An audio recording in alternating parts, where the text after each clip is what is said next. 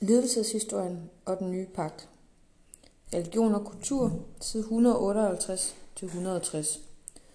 Frelsesmyten. Jesu død og opstandelse. I et tidligere afsnit refereres beretningen om Jesus og Nazareth og hans lidelse, død og opstandelse. Af det nævnte afsnit fremgår det også, at denne beretning udgør en unik kombination af historisk beretning og myte. I det følgende vil vi udelukkende se på den som en myte, som udtrykker løsningen på det problem, som syndefaldsmyten har formuleret. I den forstand kan den kaldes en løsningsmyte. Nøglen til at forstå beretningen om Jesu død og opstandelse som myte er at se Jesus som et modstykke til syndefaldsmytens Adam. I Bibelens mandsdominerende univers glemmes Eva ofte. Da Adam som menneskehedens stamfar brød Guds lov, fik det konsekvenser for hele menneskeheden. Med myten om Jesus Kristus nulstilles menneskehedens historie på ny, i det han som den nye stamfar sætter menneskeheden i en ny situation. Logikken, den mytiske logik, er i meget forenklet gengivelse følgende. Jesus Kristus er på en gang Guds søn og et ægte menneske. I modsætning til alle andre mennesker er han imidlertid fuldstændig fri fra synd. I en verden præget af den synd, som kom ind i verden på grund af Adams syndefald, lever han et syndfrit liv, som er videt til at mindske menneskers lidelser. Men det menneskesamfund, han lever i, straffer ham med lidelse og død. Gennem opstandelsen overvinder han imidlertid lidelsen og døden. På en måde bliver hans skæbne altså et omvendt spejlbillede af Adams. Netop de størrelser, synd, lidelse og død, som Adams fald bringer ind i verden, har Jesus Kristus med sin opstandelse overvundet på hele menneskehedens vegne. Han har taget menneskenes synder på sig og også taget straffen. Hermed er vejen banet for alles frelse eller benådning. Da det imidlertid tydeligt, at vi stadig lever på syndefaldets vilkår, synd, lidelse og død er jo ikke forsvundet, må det tilføjes, at der er tale om en principiel eller latent overvindelse af disse problemer. Ved at tage imod kristendommens budskab, kan mennesker her og nu få del i den. Det er kristendommens begreb om frelse. Men først ved tidernes ende vil denne nye tilstand stå endeligt igennem. I kort referat er der naturligvis tale om en uhyre abstrakt tankegang, som det er svært at forbinde ret meget med. Først når den sættes i relation til Bibelens fortælleunivers, som kulminerer i beretningerne om Jesu liv, død og opstandelse, får den i bogstaveligste forstand kød og blod. Kassen. Teodicé-problemet. Er Gud kærlig og almægtig? Fremstillingen af syndefaldsmyten og opstandelsesmyten tydeliggør et grundlæggende filosofisk problem, som optræder i alle de monoteistiske religioner. Hvis der er én Gud, som er kærlig og almægtig, hvorfor findes det onde og lidelsen så? Hvis Gud skaber en god verden, hvorfor anbringer han så slangen i Edens have? Der findes ikke noget udtømmende svar på spørgsmålet. De forsøg på et svar, man finder i den kristne teologi, peger blandt andet på, at Guds væsen, eller forståelsen af Guds væsen, ændrer sig i løbet af Bibelen. I det gamle testamente understreges Guds magt og retfærdighed. I det nye testamente understreges hans kærlighed og barmhjertighed. Et mere filosofisk præget svar gør gældende, at teodicé-problemet afspejler et grundproblem, som er indbygget i alt menneskeliv. Livet er godt, men altid truet af død og ødelæggelse. Den kristne forkyndelse har ikke en teoretisk løsning på problemet, men hævder i en vis forstand at have en praktisk løsning, som man har adgang til i den frelse, som Jesus Kristus tilbyder. Ny tekst. Kristendom i nutid, side 53-56. Opstandelsen og den nye pagt. Imidlertid bliver disciplene hurtigt overbevist om, at Jesus 3 dage efter henrettelsen er opstået fra de døde. Ifølge evangelierne viser han sig ved flere lejligheder, først for nogle kvinder ved graven, derefter for et par af disciplene og senere for hele disciplekredsen. Det er indlysende, at beretningen om opstandelsen ud fra en historisk betragtning er komplet usandsynlig, men det er en historisk kendsgerning, at troen på opstandelsen opstår umiddelbart efter Jesu død. Havde det ikke været for denne opstandelsestro, ville beretningerne om korsfæstelsen, ja om Jesus i det hele taget næppe havde overlevet. Vi må derfor koncentrere os om at forstå, hvilken betydning man tillægger denne tro. Opstandelsen opfattes som et udtryk for, at Jesus har sejret på trods af det tilsyneladende nederlag, han har lidt. Hos Paulus sættes Jesus' opstandelse i forbindelse med den problematik, som har præget menneskelivet siden Adams og Evas syndefald. Med overtrædelsen af forbuddet mod at spise af frugten fra kundskabens træ, var døden og det onde kommet ind i verden, i det Adam repræsenterede hele menneskeheden. Tilsvarende med Jesus Kristus. Ved opstandelsen overvinder han på hele menneskehedens vegne døden, og dermed har Gud grebet ind og taget brøden af ondskab, lidelse og død. Ganske vist lever mennesker stadig under disse vilkår, men gennem Kristus får de del i overvindelsen af dem. Denne delagtiggørelse i Kristi sejr skal forstås ud fra det andet jødiske nøglebegreb, pagten.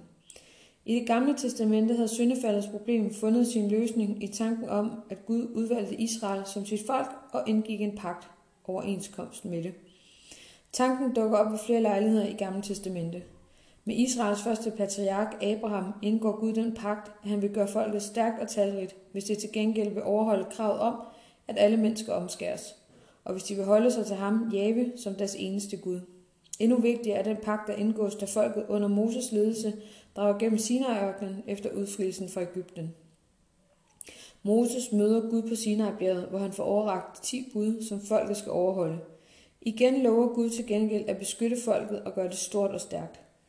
De 10 bud udgør en slags religiøs grundlov, som suppleres med flere hundrede detaljerede lovregler, som også skal overholdes.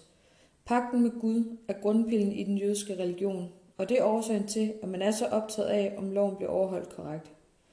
De første kristne når nu frem til den tolkning, at der med Kristi opstandelse er oprettet en helt ny pagt mellem Gud og menneskeheden.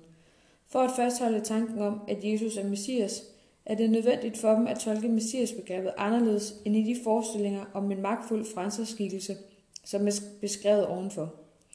I Det Gamle Testamentlige skrift, Esajas bog, findes der stof til en sådan omtolkning. Her tales der om en herrens lidende tjener, og hvem det blandt andet hedder, at han hengav sit liv til døden og blev regnet blandt lovbrydere. Men han bar de mange synd og trådte i stedet for synderne. Esajas, kapitel 53, vers 12. Både hos Paulus og i evangelierne henføres tanken om det nye pagt til det sidste måltid, Jesus spiser sammen med disciplene. Det sker om torsdagen i påsken, samme dag som han bliver arresteret. I kristen tradition skal torsdag. Da Jesus deler brød og vin med apostlene, siger han, dette er den nye pagt ved mit blod. Dagen efter udgydes hans blod, i det han dør ved korsfæstelse. Jesus sidste måltid sammen med disciplene gentages rituelt i den kristne nadver ved gudstjenesten. Her deler menigheden brød og vin som tegn på, at den har del i den nye pagtslutning, som har fundet sted ved Jesu død og opstandelse. Dette er Jesu Kristi legeme, dette er Jesu Kristi blod, hedder det med henvisning til Bibelens ord, når præsten uddeler brød og vin. I nadveren gøres den bibelske handling til nutid ved at blive gentaget rituelt. Jesu lidelse og død betragtes som stedfortrædende på menneskehedens vegne, og det er i kraft af hans uskyldige lidelse, at mennesker opnår tilgivelse for deres synder. Igen kan man vise tilbage til Adams overtrædelse af forbuddet, som fører til, at alle menneskers liv er behæftet med synd og død. Jesus modtager, skønt han er uskyldig, straffen på hele menneskehedens vegne. Den nye pagt er indstiftet af Jesus Kristus.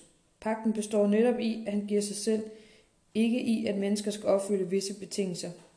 Hans opstandelse for de døde er udtryk for, at synd og død principielt er besejret, selvom menneskeheden indtil videre lever på de sædvanlige præmisser. Først ved verdens ende bryder sejren endeligt igennem. Ny tekst. Den kristne religion, side 143-146.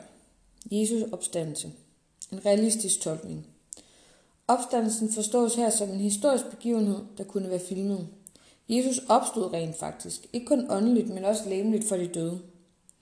Og efter himmelfarten lever han ikke kun i Bibelen og de kristnes bevidsthed, men også i en hinsidig verden, Guds verden. Denne tolkning har domineret al kristendom, men volder problemer i en sekulariseret verden. Det strider jo mod al erfaring og er til med videnskabeligt set en umulighed.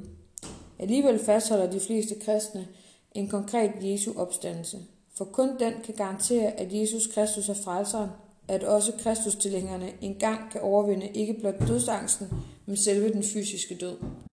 Symbolsk tolkning. Opstandelsen ses her som et symbol, som er skabt af mennesker for at vise, at Jesus er enestående.